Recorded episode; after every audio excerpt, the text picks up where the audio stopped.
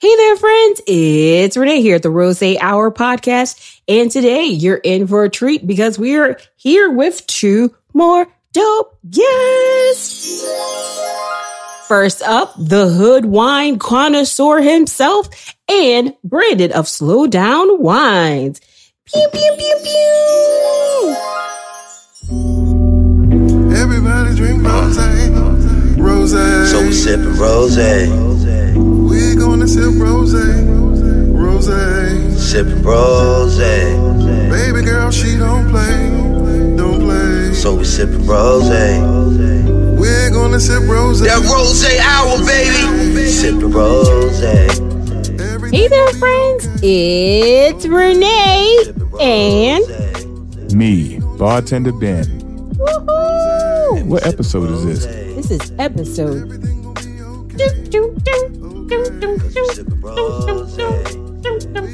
That, that's supposed to be Jo- Dr. Dre's like, are you ready for the next episode? Hold up. Hey, This is episode 32. Shot town. hey, Cause you know we ain't no fools. Hold up. hey. Are you ready for the next episode? Hey, New York. Rome Rose every day. Yeah. Strong work. What up, y'all? Yeah. And when we not making rap songs, we're drinking rose. I'm talking about crazy stuff like your boy Joe Rogan. You know, uh, to be hosting the um, He's hosting a presidential. Yeah, like so. This gives me hope. My two worlds can collide someday. I can host a presidential debate and continue hosting the Rose Podcast. Hour podcast. hey, hey, Anything's possible. hey. You see where are we going with this? There's a light at the end of the tunnel.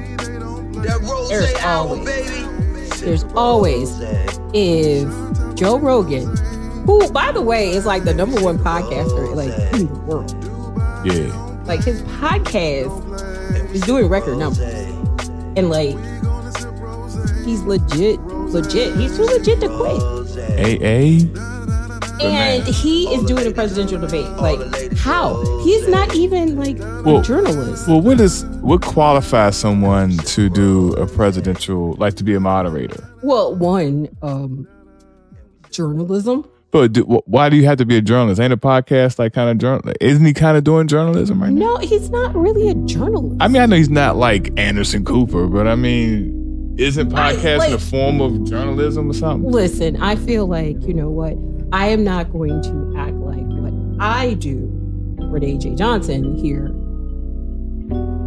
in this format has the education backing to be a journalist. Because I'm not. I'm a podcaster of fun. That's different. I, I get it, but I mean, I, I, what I should say, right? In in the world of podcasting, right? You're like a journalist because you interview folks. You know, you ask questions. Um, so that's why I was asking, like, what? I'm only speaking for myself. No, no, I get it. All right, I dig it. But I'm saying, like, in Joe Rogan's sense, like, why wouldn't he be qualified to host it? I think because Joe Rogan, right, is Joe Rogan and is not someone who has been trained. But what training? That's why I'm asking. Like, what I- training is I just- required? I, just, like, I personally like feel like for those right who have been, it, it. I feel like it. Like okay, for instance, there are podcasters right who have been trying to enter the journalism space, right, where they wanted to be anchors, they wanted to be uh, actual, you know, on PBS, our have their own show about journalism or what have you, right? mhm. they wanted to be in the space. However, comma, whatever reason the world, the doors did not open for them, they did not make it into that space, right? So they become a podcaster so that they were allowed the opportunity to do so. I salute them. I don't want to cheapen, right, what they have created in the space for them to do. I am doing it because this is something that I like to do, right? And I'm trying to learn mm-hmm. more about wine and about different careers. And I thought it would be a great opportunity for other people to do the same.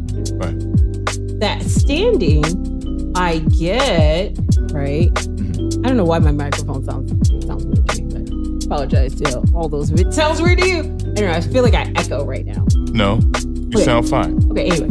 Um I say all that to say Joe Rogan, I feel like is not someone who has put in the same due diligence as someone else who has the time, energy, and the training and all that dedication. Who has been like, man, for years I always wanted to, you know, like I've studied to be so I can one day be, and like they will never get the opportunity. And Joe Rogan is like, I got a podcast. I don't know. I, I think um And yes, I have very short-sighted views sometimes. hey, it, it- it's your view. I don't know.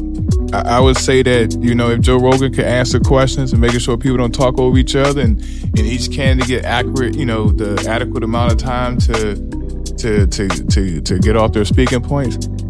He's a winner to me. I don't see what's difference between him and Anderson Cooper in that situation. Uh, you know what I mean? Like he's going to have a, a list of questions already.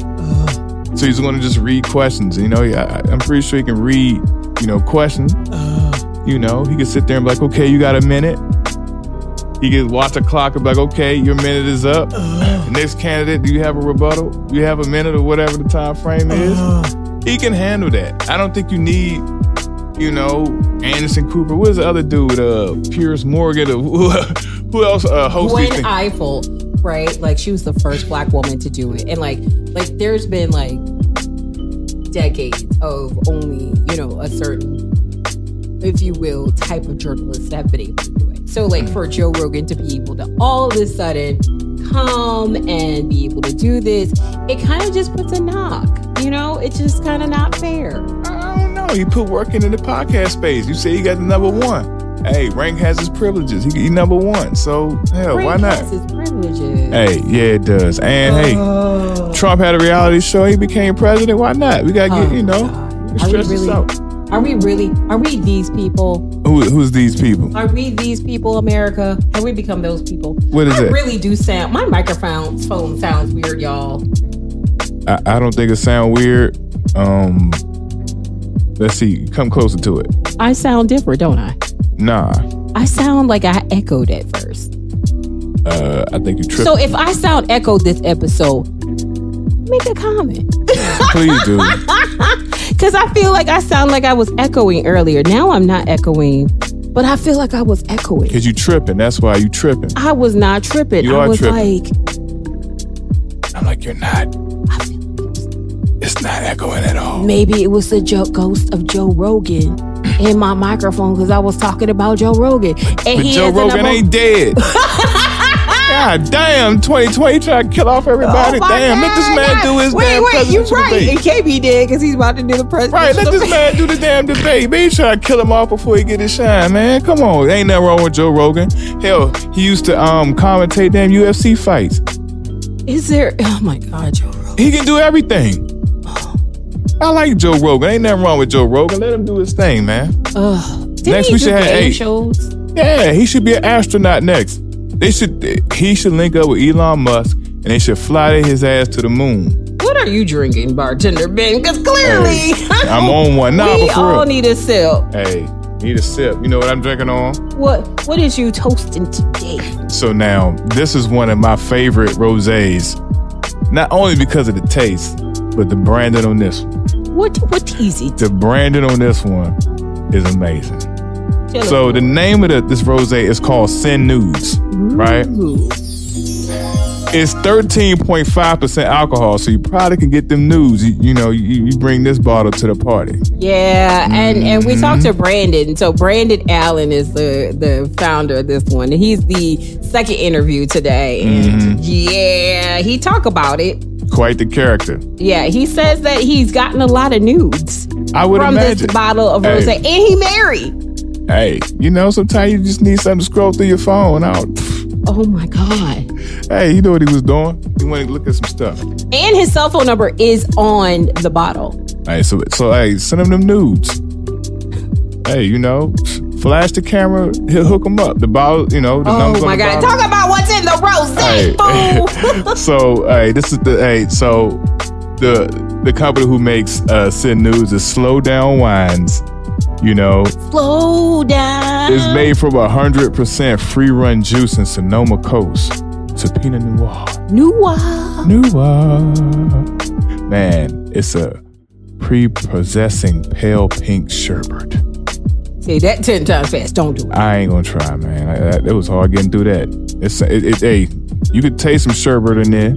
It's delicious. It's amazing. You know the rose bursts at the seams. Shut up. Hey, I'm just re- hey, I'm just reading the song. Get fine, man. Get off my back, man. You know it got you know it got some fresh cut watermelon and crushed ginger. You know, so if you sick, you can drink this rose because you know ginger, ginger ale cure everything. And Uh, if, especially if you are black, that Right. is a real Carter rule. And to my non-black friends out there, um, try that shit. ginger ale cures all colds. Yeah, I knew somebody that had uh you know some terminal illness, drunk ginger ale. They up walking around now. Lies, lies, lies. No, don't believe that. But no, Right. honestly, it is a cardinal rule. And so, Ginger ale does cure the common cold though. but anywho, ginger ale is in this rosé. No, joking. Uh, but there's ginger in it, and the Send Nudes like is for real a good rosé because clearly right. I'm not I'm not a person that takes nudes or will send a nude, but I see where this is going Bet. for people. And if you are, hook my man up. Get you a bottle, flash your top or whatever. All we no. are not promoting that. And we promote it. Hey, go out get you a bottle, send him some nudes. Do that. Send nudes. It's that rose. well, he has awesome commercials too on YouTube. So type in slow S L O down wines in Mm-hmm. YouTube. Right. There's all these hilarious commercials. And he also has another wine called Sexual Chocolate. Kind of like myself. You're not chocolate. I'm milk chocolate. Anywho, um, another thing that we want to talk about is the NFL is back. Real quick before we get into our interviews uh, with Mr. Hood Wine connoisseur himself, Ray Sanders. Uh, maybe he's related to somebody uh, who is a legendary player because he's from Texas as well. Uh, Deion Sanders. So you know this is a good segue. Uh, Deion Sanders, Ray Sanders, Hood Wine connoisseur. Are they really related? I, maybe. Oh, I thought you would do that for real. I don't know, but if you speak it, maybe it'll happen. Well, the NFL is back. Man, you saw Brady stuck it up. Um, I saw this meme that was like, every quarterback, not you, was great this weekend. right. I mean, you know, I think he had to work the kinks out. It's the first game. Um, he's a pillar of excellence. He'll be back next game. Um, he's surrounded by a lot of weapons. He got, excuse me, not only Gronk out there, you got Mike Evans on the wing. You know, young tight end core. He got he got weapons out there. I knew nothing of what you discussed. Bet he got weapons. The people who listening to this know he gonna bounce back. Don't write Brady off. He got something to prove. All I know is bear down. Man, the Bears ain't going nowhere. You know what I appreciate though about football? That it don't look like basketball. It looked like real football. Well, or or baseball, because like my brother, my big brother actually um, is a GM for a very famous restaurant in Chicago. So he has like all these friends that work in in different sporting events, and one works for the Chicago Cubs, and they have a cutout of my brother at the uh the Cubs field. and so like during the game you can see my brother's cutout like prominently displayed. Right. Just sitting there looking like just just there, Just hanging out. just in the stand. Just Right. being a fan. But anywho, Nah, I mean, I appreciate it because it's like you know, because of COVID, social distancing, distancing. Obviously, they're gonna like a lot, a lot of people into the to the stadium, but at least you know, seeing a few people in the stands. There's a you know little chilies on the sidelines. I think you know, it's on the actual field. It well, looks yeah, familiar, and like they know? have to. It's a lottery that they have, right? It's a lottery system for you to get tickets to go to the game.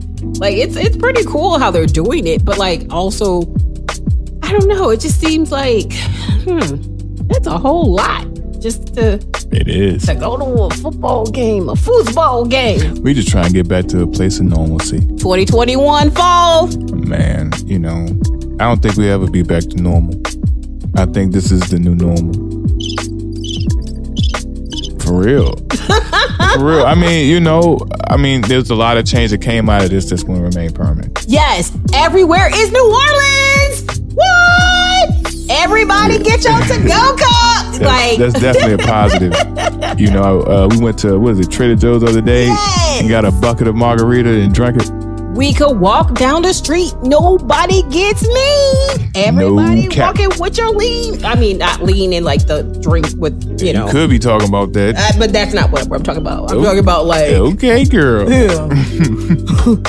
you was know, awkward. Yeah, we going left, man. Let's go and get into the interviews, man. You All tripping, right, man. well, let's get into our first interview with the amazing, the connoisseur himself of the hood, Ray Sanders. My man. Let's do it. Let's do it. I meant margarita, y'all.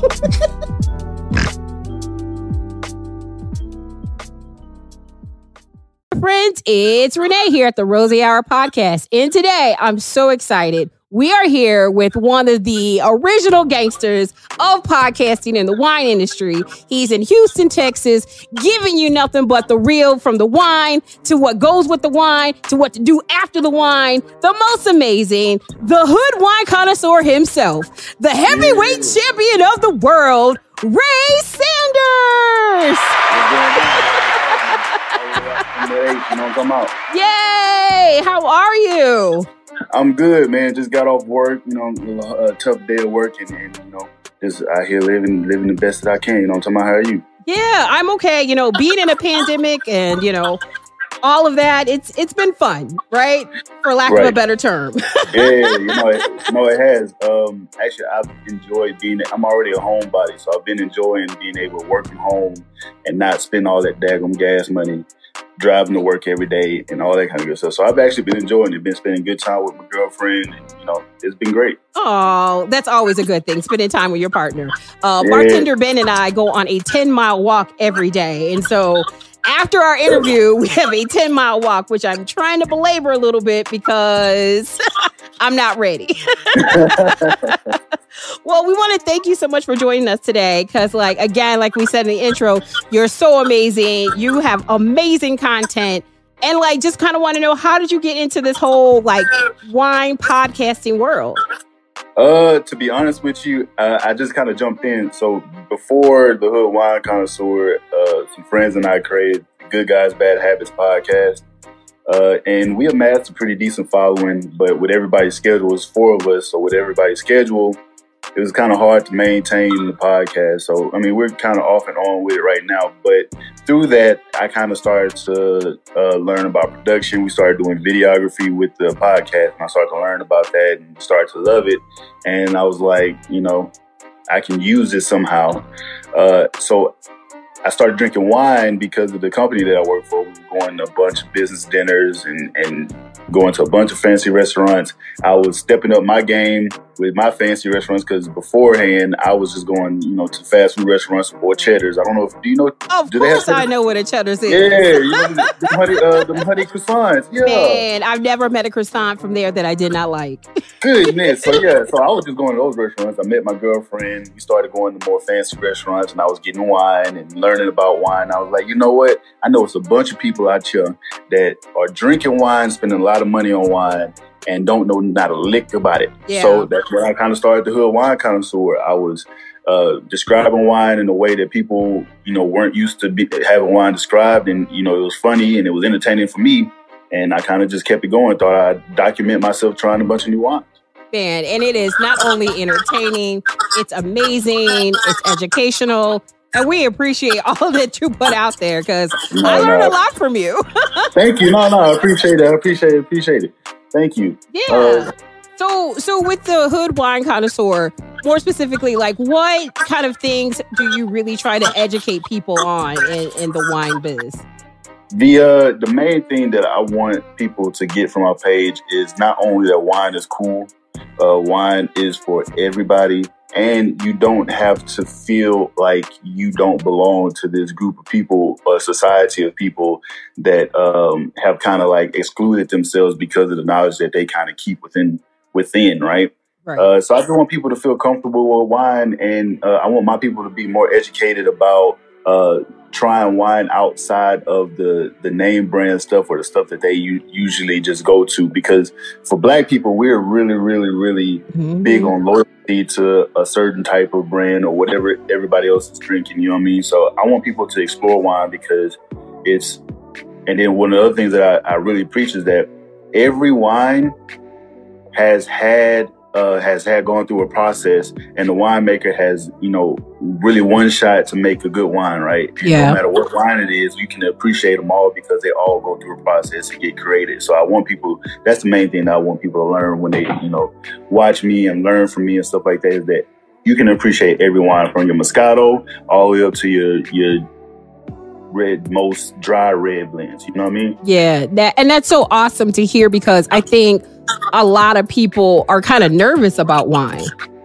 Yeah, no, for sure. I think people are nervous about wine because one, it's something that you don't necessarily. There's so many wines out there. So you go down Total Wine, for instance, my favorite place to get wine from that young Total Wine. Uh, do they have Total Wine out there? Of course, I mean, there's like one down the street that's almost walking distance. All right. Sorry for my ignorance, but I've only been in Texas and I've been to Washington D.C. once, and I haven't been as an adult. So I need to go back out there and see what they're talking about. well, you have another reason to come out here for our total wines. All right, cool.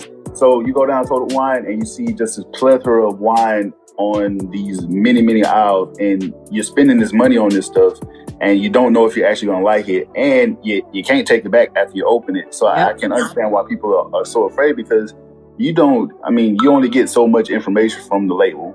And Mhm. then you hear most people tell you, don't trust the label. If the label looks cool, doesn't mean the wine is good and all that kind of good stuff. So I understand why people are afraid to try wine. So that's kind of the like the underlining reason why I started this page was because don't be afraid to go try out new wine because I'll try it for you. Let me be your guinea pig. If I like it, I'm pretty sure anybody like it because you know I have a basic palate. You know, so you're saying like you're like um I like a French fries, hamburgers. So if you assimilate with that palate, here are some wines that go well with you. Okay. Well, let me throw one at you. Box Okay. of wine. A lot I of people, yeah, a lot of people have like bad, you know, ideas and and It's a stigma. viewpoints. for no reason. It's a stigma. Well, I think the stigma came when they first introduced box wine. Uh, from what I what I researched, is it was just poor quality, right? Mhm. And now, you know, the technology and all the kind of stuff that they're doing the box wine right now, the, the quality is still is still good. The only difference between box wine and regular wine is that box wine doesn't really age because it's in plastic. Yeah. And that's really the only only thing about it. But uh, I did a review on box. Uh, I think it was a Cabernet Sauvignon, a Cabernet Sauvignon and box wine and a um, in a glass in a, in a wine bottle, and I thought the box wine was better. Yeah. And usually And you will find a good one too. Yeah. Yeah, you find it, it lasts longer. Uh, you can pop that thing open and you have wine for days, and you don't have to be in a rush to drink it all because you don't want to waste your money. Exactly. See, look at you. You're smart. You're smart. See, That's what I'm saying. my first wine was a box of white wine in college. And Right. people were like, well, why are you drinking out of a box? And I was like, well, my mama did. So, you know, now I'm of age, I'm just replicating what I saw. And actually, I was Yeah. like, it's delicious, you know? It ain't Boone's Farm, you know? right. And then in Texas, it, it got to the point where in Texas, we go through, I don't know if you've ever been to Texas, but we had a river. And a lot of people go out to the river and they'll take box wine out there and just pop the pop the box off, throw that to the side, and just be riding down the river with just a little plastic wine going down. Now, like that, looks like the best of times, but I can't swim. I ain't got time for it. well, you know, just get you some floaties and you'll be okay. Or use the, the bottle, uh, the box as a flotation device. There you go. For sure, for sure, for sure, for sure. So, what is like sort of like a beginner wine for somebody who's like trying to just get into the wine world? Especially like, you know, I I speak to a lot of young men who love Hennessy. And so trying to get them to drink wine, what's like sort of like a good transition? So for like for people that drink Hennessy, which I think is the motor oil of alcohol, I do not know why people drink drink Hennessy. It's I think it's the popular thing. I was like, that thing tastes horrible. But for people who like high alcohol content or something that doesn't taste, you know, uh, uh, good to your palate, I would say just any any red blend. My favorite, the one that got me into it because I was a tequila drinker before I started the wine. Uh, the one wine that got me into drinking wine that I think everybody should try is Exodus. I don't know if you've heard it heard of it or not. Check out Exodus. It's like a 15.9% uh, red blend. Yeah, it's pretty strong. And it is I think it's bourbon barrel aged. Oh wow. And I, I think this is this wine is one of the wines that will help, you know, cross over people who drink hard liquor into wine. wow. That's I- crazy. Right. And then just for anybody that's just starting out wanting to drink wine, uh, I've heard people say Pinot Noir. I'm like, I wouldn't do that. I would if if you want to drink wine and you're a beginner, I always say a rosé. I think rosé are the, the easiest wines to drink, the most fun wine to drink. Even for dudes, the only thing is just getting dudes to like get past the pink. yeah. But rosé is delicious, even if from the dry to the sweet. Uh, it's rosé is just easy to drink. It's delicious, and you know that's why I was drawn to your podcast because you know rosé is my favorite wine. Yeah. I think it's everyone's favorite wine. It should be at least. It should be. But you get the best of both worlds. You get the the characteristics of the white wine, the characteristics of the red wine, and you know the best of both worlds. And it's just it's easy to drink, man. Especially here in Houston, where it gets hot. I can't drink nothing else but rosé, right? Yeah. It- Cool off. We're in a swamp here in DC, so like rosé is perfect for us. Yeah, yeah, yeah. Totally understand. Yeah. Right, right, right. So if someone's like trying to like go on a date, because like I see you do these like if you go on here, you go on there. So like Yeah. like a first date. You really like this person, you really vibing. What's a good drink that you tell, should tell people to Hmm, you really vibing. It depends on the. It depends on at what point of the day you, did getting a drink. If if you're trying to impress this lady for the men out there, if you're trying to impress this lady, have two wines. You have a wine before during the little appetizer or the um or the salad, right? Make sure you order her wine. Don't let her. Don't even worry about it. Just when she orders her appetizer, she probably won't even think that you ordering wine. Just hey, look, bring out a little rosé or bring out um a nice um uh, let's see, nice little Chardonnay, just some easy and light at the beginning. And then at the end, you don't always necessarily have to have a wine with your entree. I usually don't have a wine with my entree because, you know, it kind of like, I don't, I'm kind of, you know what I'm saying, feeling it by the end of the, the, the dinner. What I usually do is get a nice dessert wine to go with dessert if I'm trying to impress somebody because, you know, everybody gets a red wine during their their meal, but nobody ever gets a dessert wine. I've never seen, at least in Houston, I've never seen anybody get the dessert wine. And I've impressed many people to saying, "Hey, we're gonna get. Can I see your wine menu and get a dessert wine?" And people are like, "Oh, I've never had something like this before. What is this?" Yeah. So I, yeah, so yeah, I usually go with dessert wine at the end. That's a that's an interesting little play that. I like that idea because like Right. you really don't see that.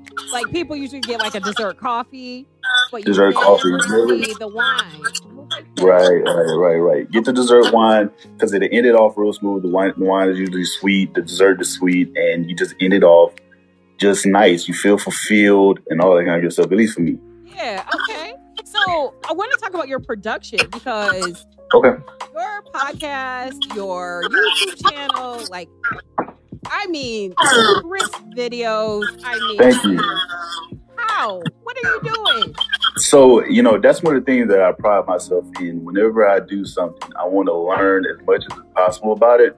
And when I decided to start doing YouTube and doing videos in general, I kind of studied the greats. And, you know, I think that visually having something that's visually pleasing, aesthetic, a visual aesthetic that's pleasing will help more than the content itself. Because most times people are looking for content that is easily able to drown out whatever they're doing right. So if I'm working and I have something on YouTube, uh, it'll help me work a little better, just just for me. But I know most people do that. So how I've done it, um, lighting is number one. I kind of have some bad lighting right now. I'm trying out some new stuff, But uh, lighting. I don't even have lighting right now, so you're a step ahead. Look, lighting is important um, because it can create separation in the video. And I think that one thing that's super important for anybody out there that wants to get into video production, separ- uh, creating depth of field is super important and super pleasing on the eye. Because once you look, like just take for example, you look at a movie and you see that nice blurry background, and it seems like everything focused on that one person. It just creates a nice aesthetic for your eye and it's visually pleasing. So, uh, lighting, uh, good camera. Well, you don't even really need to have good camera equipment. I think uh, I just I think halfway through my videos, I got uh, I upgraded my camera equipment, um, which is really just a lens. I have a basic uh, camera body. Uh, the lens is I think the most expensive thing that I've had, which is like I think it was like three fifty. And other than that, it's the lighting that really does it. You know, I spend that's where I spend most of my time is getting the lighting right. yeah. And I really put, I really should put markers down so I can, you know, get it right every time. But I kind of like the feel of it, you know, being a little bit different every time on my Jimi Hendrix. Yeah. of- you know what I mean? Yeah, no, and like I will say, like you have probably one of the most pristine, nice, like both visually and like sound wise. So like that's Right. hard to have with podcast and and what you're Yeah. doing is so innovative as well. Yeah, yeah, yeah. So at first, uh, with the sound, I was just using a regular shotgun mic, which I thought was really important. But then I was like, you know what? If I have such a a great visual setup, I need to have a good audio setup too. So I started bringing in the mic, and you know how important a good mic is. Mhm. the mic setup is. So, uh, yeah, I just thought it was important that once you see and feel and hear everything that's pleasing and is all good, everything else uh, just you know complete. It's, Yeah. it's you know so so.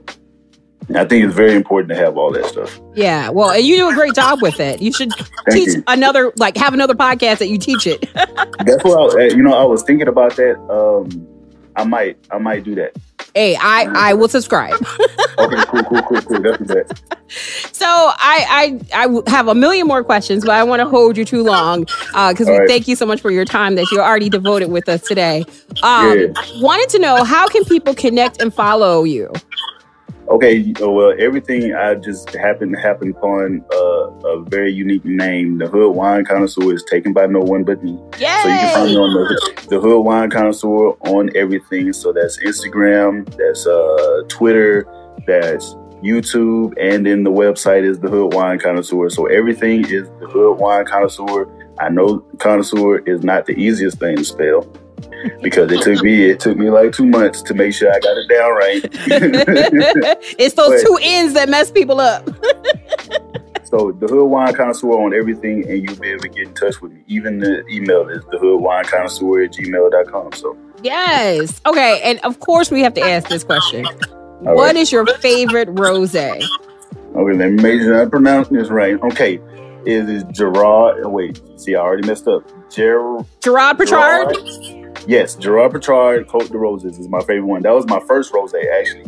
That's the first rose that I've ever had. And, you know, I've been lucky that the first wine that I've had of each varietal has always been my favorite, no matter what. So, Cote de Roses has been my favorite. It's super light, super crisp. It doesn't do a whole lot when you when you're drinking it down. Um, I feel like it has a nice little alcohol volume, and you know it's an easy starter wine, especially for rosé. Well, for you, I have a little treat. We're actually oh. interviewing him in the next few days, so I'll make sure I connect him oh, to you. Oh, Yeah, yeah, yeah. yeah, and then that glass. Look, so one of the other things that I love about wine is I love a, a vineyard or a winery or a distributor that makes sure that the, the bottle is something that can be displayed. And with this one, this is the best bottle I've seen thus far. Yeah. because it's something you can put up on your your your wine cabinet or put up wherever, and people. I've had people come to my house and like, "Oh, what is this? Why is it empty? I want to try it." And I'm like, "Look, you too late. Sorry." Yeah. That's Uh, important for me. yeah. No, it is. And it's like a lot of, I think, rose companies are getting that now. Yeah. And they're trying to make sure their bottles are aesthetically pleasing. That can actually be like be on bar cards and on bars Right. in homes. Right. Um, and, I, and I feel it because I like to display them myself. And it's easier for me to see, like, what mood am I in for me to, like, sample which bottle today. Yeah, so yeah, I gave my mom a bottle of the uh, Cote de Roses, and she's now using it as like a flower holder. She, Yeah. I was like, this is dope. So, Yeah. Well, Yeah. I, regards. I, I- yeah, I will, and don't worry, I'll connect you. Oh, yeah, that's a bet. That's a bet. That's a bet. yes, he's amazing. So yes, really excited about that. So yeah. Well, well, Ray, we really appreciate you being here with us today. Hey, I appreciate you. You got to join us for the happy hour one day. I know I can't wait. Let me know. I'm already, you know what I'm saying, prepared for the happy hour. Let's do it. All right, cool. Well, thanks so much, and we really appreciate you today. Don't forget to follow Ray, the Hood Wine Connoisseur. You want to spell that connoisseur for people? T O N N I S S E U R. That's right, That's people. Let's get it right. Let's get it. That's Right. I feel like we, we're like in the a 1970s game show. You got it. yeah. And then I, for something for you, I have another platform coming up soon. It's called uh, uh, Creator Sculpt, Creator Mob. It's going to be me interviewing uh, creators out there. So be prepared for your invite. I'm going to need to talk to you. In a Oh, cool. Yeah, I appreciate it. Well, we are excited of all of the things you're going to do, and we're going to pub that as well. So appreciate All right. all you do in this space. Hey, let's get let's keep all this content creating and let's keep all the black content, you know, motivated and and out there. You know what I mean? That's what I'm all about. Yes, to black creatives. Yes, sip, sip, hooray to them. You know what I'm talking? Yep. All right, Ray, we really appreciate you. Cheers. Hey, cheers. I see y'all on the flip side. Thanks, Ray. We just adore you so much. And throwing it up for Texas, Houston, Texas, that is. We're going to take a quick commercial break. But when we come back, we're going to hear from Brandon and slow down. Cause I can't take the heat of SLO Down Wines. Pew pew.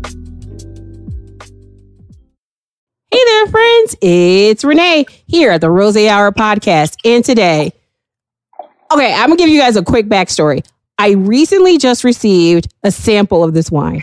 And when I opened it, I literally fell on the floor because the bottle says send nudes and it has a phone number on it. Like, what? Oh my God. The branding for this is so amazing. He's the owner, he's the founder, he is the magnificent brain behind the operation. Brandon from SLO Down Wines. Hello. Thanks for having me on. I really appreciate it. Oh my God, I appreciate you. I've been like a little stalker. So fangirling. Yes.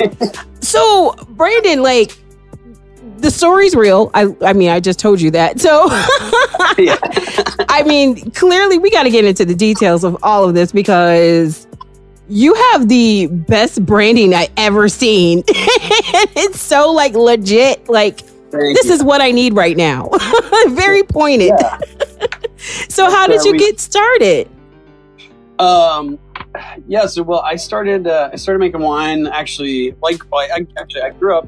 First of all, I grew up in Central California. I grew up in San Luis Obispo, Wow. and uh, started making wine in my backyard when I was uh, 19. I was a freshman in college, and uh, I was just kind of trying to impress girls. You know, get some free booze. I really was not trying to become a winemaker. I actually, um, my parents never even drank wine when I was a kid, so um, I really didn't think it was going to be something that was going to be like a big part of my life. Um, but I kind of was, like I said, I, I was just trying to impress girls and get some free booze with some friends. So started walking into wineries when I was like 19 um, in Central California and met some really cool winemakers who helped me make my first barrel. Um, and uh, I just kind of fell in love with it. And I've basically been making wine ever since then. Um, so kept making wine all through college. Um, and I originally, uh, my first wine that I ever uh, came out with that I started the company with is called Sexual Chocolate. It's a red blend. Oh, Uh, wait, we have to pause on that. yeah. Is it from one of my favorite movies, Coming to America? Of, yeah, of course, of course. So you know, basically, in Coming to America, Eddie Murphy has this really shitty cover band called Sexual Chocolate. And when I was making this wine in my backyard with my buddies, um, I just kind of thought we were like a really shitty cover band of a wine winery. So started calling it that as a joke. And um, you know, when I first started falling in love with wine, like I said before, um, I really didn't think it was going to be something that was going to be a big part of my life. And I started falling in love with it. And I really just wanted, you know, I wanted to convince my friends that like wine was cool. And um, I wanted them to see, you know, what I was passionate about. And so I think that that sort of led to, you know, I guess that's like the root of all of our branding. Um, it's really just trying to make wine accessible and really fun. Um, and take a lot of the pretense out out of the wine business, I guess, or the wine industry. Um, and so that's really what we do. I always look at us as uh, we we make gateway wines, you know, for people, and uh, I'm proud of that. Yeah, you know what? really. I'm just. I I mean, all the. I I mean, we haven't even finished the story, and I'm just like mind blown, like because it's everything what kids would want. Like, right when you're not familiar with wine, or you're like you're trying to get into drinking, especially in college, Right. it's so overwhelming. So, like, to have the ingenuity at a young age to be like, I'm gonna create something to bring the ladies to me, and also that's delicious and Well, fun. yeah. Uh, yeah, it's funny too. I, I learned pretty quickly in college that uh, you know, 19 year old girls could care less about the terrible wine you make in your backyard. They just really want like really shitty vodka. Um, so I didn't impress as many girls as I had planned, but um, you know, I impressed a lot of guys. All my buddies just wanted to come over to my house and drink out of my barrels. So, uh, but yeah, that's, that's, kind of how my love of wine was sparked. And then, you know, now obviously, um, it's different. Like, you know, I, my wife loves what I do, and um, I tricked her. So that's you know. That's Hey, you did the the biggest con, if you will, in the good. Yeah, world. much. Yeah, way I to go. Feel like you know, um, I do feel like a bit of a con artist sometimes because I just uh, do the thing I love to do, and it's uh, it's a pretty it's a pretty good gig, you know. well, I mean, you're making it amazing. So, I, I, we got to go through the titles of the the brand of of, Sure. drinks you have, and more specifically, like, love to know the other backstories. Yeah, sure. So, um, Sexual Chocolate was really my first wine.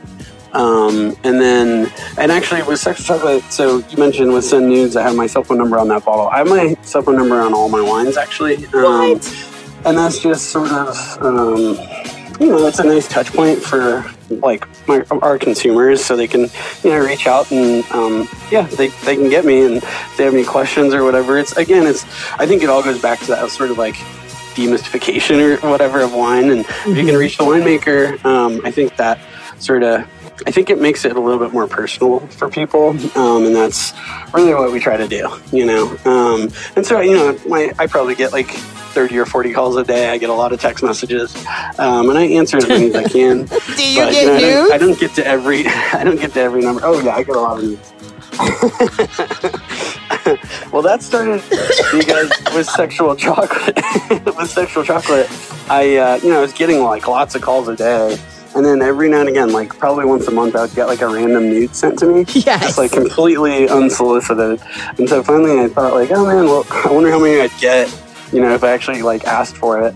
So that's kind of the birth of Send Nudes. Um, it's like really a social experiment, um, and it's been really fun because it's you know uh, it, it, it's like spectrum of you know probably mostly guys Still dying. I'm sorry. hilarious. yeah which is hilarious um, yeah it's you know it's pretty funny But it, I mean, it's a social experiment that it's gone like yeah legit. Like, there's no longer an experiment. no it's kind of yeah it took on a life of its own for sure Oh my god.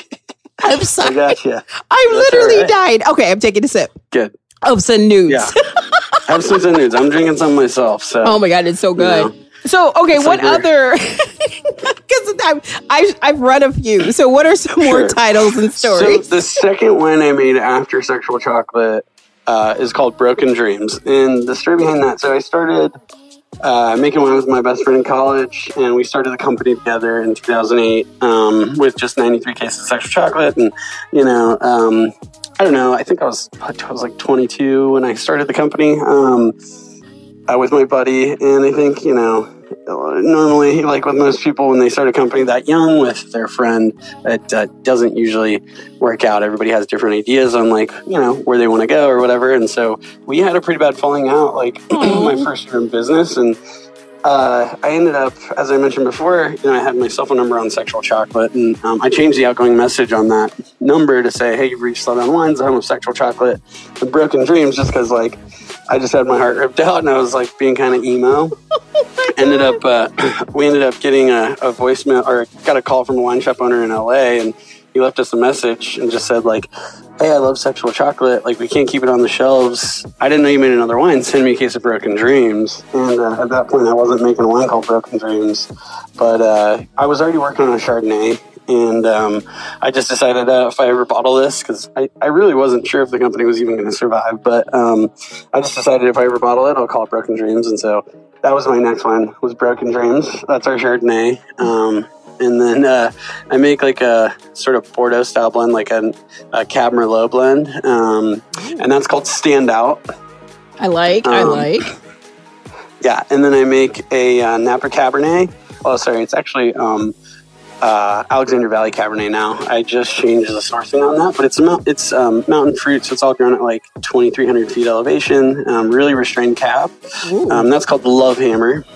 Um, and then, um, mm, so so nudes I started making last year, and then I also started making a Sauvignon Blanc last year as well, and that's called Slow Jams, and that just has a bunch Nice. of like cassette tapes on it, and that's actually my first wine that I make outside of California. I make that uh, up in Washington in uh, Horse Heaven Hills.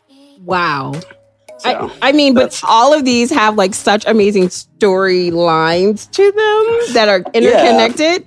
And like broken dreams, it's not even broken. And like you use No. broken dreams. yeah, it's um.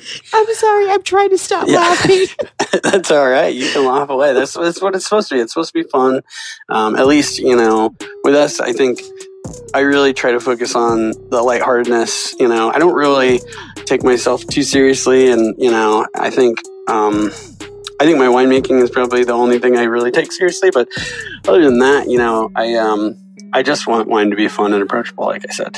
Yeah. I'll probably say that 10 more times before this thing's over. No, but like that makes sense. And then like SLO Down Wines is the name of the overall umbrella of the company. That's the company, yeah. And so I grew up in San Luis Obispo, um, and that's right in between LA and San Francisco. That's right. That's where I started making wine, and everybody calls San Luis Obispo SLO, like Slow Town. Um, so when I started the company, we called it SLO Down Wines. It's just SLO, so slow without the W. Um, and that's kind of my ode to like my hometown, I guess. Oh, well, that's beautiful. Now we have to ask this question because it's like, it sounds like upbeat now. Like everything's great. And that friendship, was it rekindled? Are you guys friends again? Um, uh, unfortunately, not really. I mean, I love the guy. Um, you know, he uh, he started another wine brand. You know, um, but we just, you know, we kind of drifted apart. That's all. Maybe Okay. one day. No, you know, Yeah. Well, you know what? No- uh, we no hope. bad you- blood, but yeah, I'll be like Oprah to you guys and like, sure, I love it. we need an Oprah. right, have a have a have an episode where you guys come back and like hug it out. Like, I love it. I love it. so I love it. being in the wine industry, what would you say like right now is like the most important or or best part of it right now? Because I know a lot's Um, happening in a lot of industries, and you know there's the tariff situation that's horrible, but there's got to be some uptick and something positive right now. Sure, yeah, and I, I mean, I have a lot of friends that that are in imports. Uh, sorry, that are importers, and um, so the tariff stuff doesn't affect really, or it has less of an effect on me directly because you know I'm a domestic producer. Mhm. Um, but I think the industry as a whole it has a really big effect on. Um, so it kind of it really it's kind of displacing like the whole ecosystem. I think we have um, I'm in uh, 40 states across the country. Wow. And I work with, you know, small to mid sized distributors. And I think those guys rely really heavily on um, a lot of their import portfolios. And so, you know, that displaces like, it, it has it has ripple effects, I think, across the whole industry. If you have a distributor that you know half of their book is is imports, and you know they're dealing with this huge tariff, they're probably going to have to let a couple people go, or you know some some places are probably going to have to hold up. I mean, um, uh, I don't like to forecast. Like I'm not. That's not what I do. But you know, you can see sort of the writing on the walls, especially with some of these more like smaller independent um, distributors that are a little bit more vulnerable. Same with a lot of these like small independent wine shops. Um, I think it has just a it has a massive effect on the industry as a whole um, in the U.S. So so that sucks, but um, you know, for me, it's, Yeah. the tariffs don't don't have a huge effect directly on my business. Okay. If that makes sense. So what what's good that's impacting your business? Um, I mean, right now it's funny. Um, well, I guess it's not funny. It's it's It I think- it's all funny. Uh, yeah. um, it's it's it's just difficult because so many people are going through so many. You know, uh, there's just like an ocean of emotion. I think going on right now, and um, Mhm. so it's it's really like I think if you're in the wine industry or at like alcohol industry in general right now, um, as long as you have a, a brand that's relatively established, has been around for probably five five or so years or plus. Um, you're probably doing okay um, because people are still thirsty, you know. Um, yes. luckily for for for the business side you know people are definitely still drinking wine i mean i you know one direct big impact probably that's happened in the last like four months um is like i i i, I mentioned you know i sell in 40 states and i'm usually on the road um like 200 plus days a year um just out meeting with my customers and you know selling wine during wine dinners and things like that obviously i can't do any of that right now so it, it makes it a little bit more difficult to get out there and you know talk about the product and um, show new things. So I mean that that really that really sucks, but um, at least I don't have to let anybody go or anything because we are still selling wine, right? So yeah. um, so that's definitely a positive. Um, but you know, well, don't feel awkward about it because as a, a, a, a connoisseur of drinking and liquor store visits during uh, quarantine, like, hey, we got to go somewhere. Someone needs Sure, to make the money. course. So, like, please take mine. It's better than me Yeah. going to Starbucks every other day, like I used to at work. Now it's Yeah. like every other week I go to the liquor store. for sure yeah and i will say too like with a brand like ours um you know i think since i started the company i mean my whole goal has really just put a smile on people but you know it's give people a quality product but if i can do that and like put a smile on their face make somebody laugh um that's always been you know a huge positive. and and right now in particular i think people are looking for that and so um, our brand definitely like i think people you know uh, i get all these phone calls and like lately the calls have been you know just happy that you know i'm still working and like we're still making wine and um, that i'm picking up the phone and you know people are spending a little bit more time on the phone with me. I, I it's which is cool. Like I, i'm glad you know i can like share a little bit of positivity with people you know yes. Well, I'm here for it. And like, awesome the I am. You're just so so cool. Like like we just ya. I know I I, got ya. I got conned. yeah you did got you good I'm I'm now I'm now a fiend on send nudes. Thank you. Thank you for my new addiction. I appreciate it. Perfect. Hey, you're welcome. Pusher. Right. you're you're my dope dealer. Hello, that's right. Oh my god, this is hilarious. Um, so we would love to keep talking to you, and we're gonna have to bring you back, and we'll love to Sure. to see if maybe you know if you're in the DC area to to join us for one of our live shows. But before we go, how can people find you and follow you? Because you have amazing content, and I'm I'm gonna go ahead and say you got to tell people to come to your website. So you got to tell people the Uh, yeah. website address too. Come on over. Come on over to the website. it's just slowdownwines.com. Um, you can, yeah, it's slowdownwines.com. And then our Instagram is slowdownwines, uh, or at slowdownwines. Um, same with Facebook. I, I probably could do a lot better at managing our Facebook. I do all the social media too. So, um, that's kind of, I'm, I'm probably most active on, uh, Instagram. But we also, um, I don't know if you had a chance to look at any of our commercials that we did. Um, but uh, you can find those on YouTube. And I just kind of going back to the vein of like making wine fun. Um, you know, everybody likes to pair their wines with like food or whatever. Um, I did some commercials a while back um, pairing our wines with um, some things that are a little bit more edgy and, and fun. So uh, if you just look up like sexual chocolate commercial or SLO Down Wines commercials, I mean, there. I saw one that was laugh. like with cowboys. Yeah. Oh yeah. Yeah. yeah. Legally. Oh yeah. What is uh, vacuuming house cowboys with Mexican husbands? That's one of them. Yeah. and uh, we did a bunch of them. They're very funny. I'm here for it. And you know what? Super fun. We're gonna probably post one tonight just because Please do. we Yeah. want people to know. So follow, follow, follow, purchase, purchase. Oh, where can people purchase? Um. So, uh, I mean, you're a lot of local wine shops. Like I said, we do have a pretty good distribution network across the country. So, um, I mean, just your small, like, if you can support like your small, like mom and pop wine shop, um, you can go in there and usually they can get the wines if they don't already have them. Um, if anybody has any questions, they can just shoot me an email um, at Brandon. I'm just Brandon at slowdownwines.com. dot com and um, if if, the, if somebody needs to know like who my distributor is in their market or whatever, so they can tell their local wine shop, that's probably the best way to do it. I mean, you can always buy off our website, buy from our website.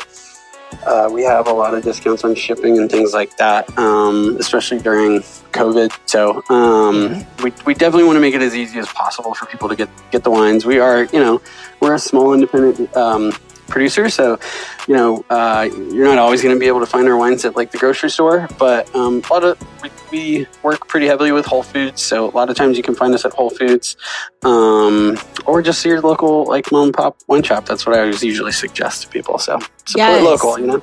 Support local and small businesses. I'm all Yeah, about that life. Yes, support small businesses. So, final question. I feel like it's Final Jeopardy. Final Jeopardy. Sure, yeah. yeah. What is your favorite rosé?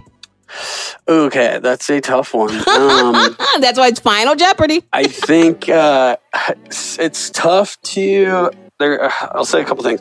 It's difficult to talk about. I think rosé, especially. Um, I think the rosé market in the United States uh, would be a lot different if it wasn't for a guy named Charles Bieler. I don't know if you're familiar with Charles.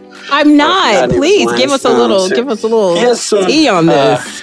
Well, Bieler, Charles Bieler, he's a great, he's a good Bieler. but He really bumped out. He really pumped up. Uh, I think rosé uh, in the U.S. Um, I want to say he started like eight years ago. Might have been longer, but I think like man, it must have been ten years ago. He drove like an old pink Cadillac across the country, just promoted, and he had a pink suit on, and he was just promoting rosé. And he makes um, he makes a bunch of different rosés. Um, he does a lot of stuff, I think, with Trinchero, um, but he also has his own Provence style rosé um, that he makes in Provence.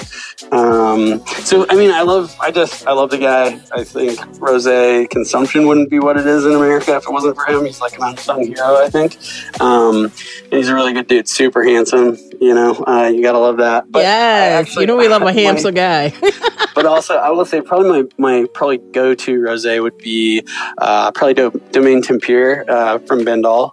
Um, mostly Mourvedre, a little Grenache, and Cinsault.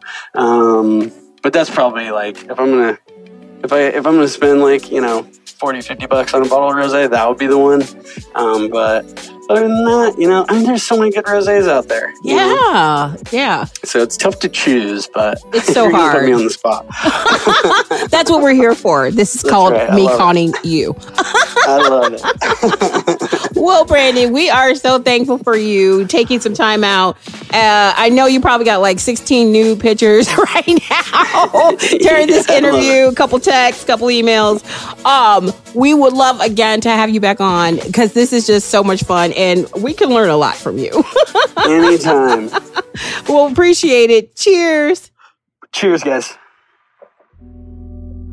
Everybody drink rose, rose. Such a great interview. Thanks, Brandon. And yes, send nudes. Y'all, y'all gotta try it. One of the best rosés ever.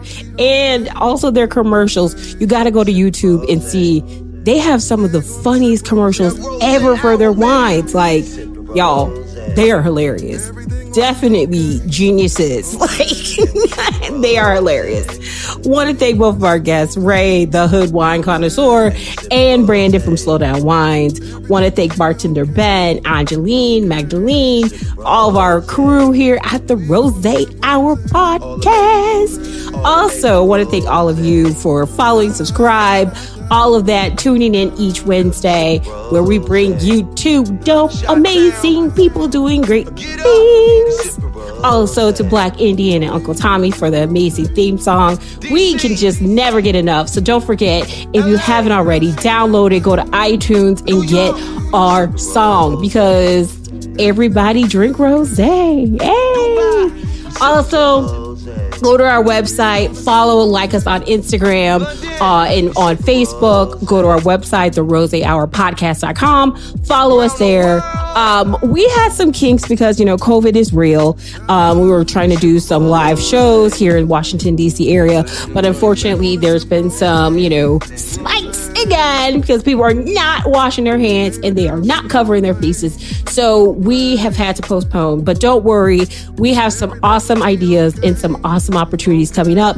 Uh, so stay tuned. We are partnering with some amazing people uh, and some amazing businesses here in the district, and also uh, potentially in Napa, Chicago, Las Vegas, and even in uh, Ghana. So just stay tuned, guys. We have a lot of things moving, and we are trying to make them happen. Uh, and also, to some of y'all, y'all know I just started a new job, and bartender Ben is also starting a new job too. So 2020 has been amazing for us, um, personally, professionally and also, you know, with this podcast. So just, you know, stick stick around, guys. We we're trying to bring more content more things. So just just hold tight. Uh, until next week, again, hold on. Two more dope, fantastic people. Uh, and don't forget to follow, subscribe, and like us on all social media and onto your favorite podcast platforms. And until next week, guys, Simpson Hooray. Don't forget to be nicer to somebody else than you were yesterday. Cheers. Pew, pew, pew, pew.